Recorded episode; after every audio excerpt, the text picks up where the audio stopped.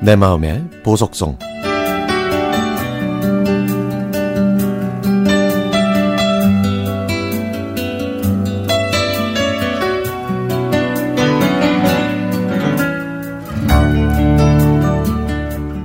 어느덧 재취업한 지 두 달 정도가 지났네요. 제가 다시 직장을 다니면서 좋아진 건 비록 조금이지만 돈을 모을 수 있다는 겁니다. 저는 이 돈으로 그동안 너무 비싸서 엄주도 못 낸 아들의 치아를 교정해 주려고요. 치과에 물어봤더니 할부로도 치료비를 낼 수 있다고 해서 제 월급의 일부를 모아 아들의 치아 교정 치료비로 사용하기로 했습니다. 아들은 앞니가 덧니처럼 불쑥 올라와 있어서 웃을 때마다 입술을 실룩거리며 웃는데요. 저는 그 모습이 좀 안타까웠거든요. 그런데 답답한 남편은 혀로 밀면 되는데 왜 큰 돈을 들여서 이를 교정하냐고 아유 뭘 모르는 소리만 하더라고요. 아니 그저 혀로 밀어서 치아가 제자리를 잡는다면 치과 의사들은 뭘로 먹고 살까 싶었죠.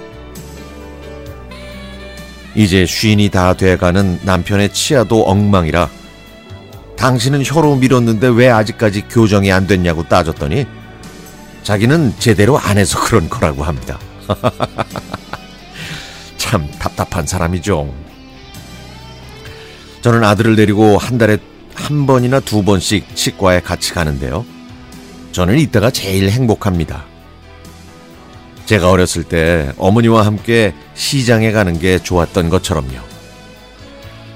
한 달에 한 번씩, 때론 두 번씩 어머니와 함께 시장에 가면 저는 어머니 손을 잡고 이것저것 구경하느라 시간 가는 줄 몰랐습니다.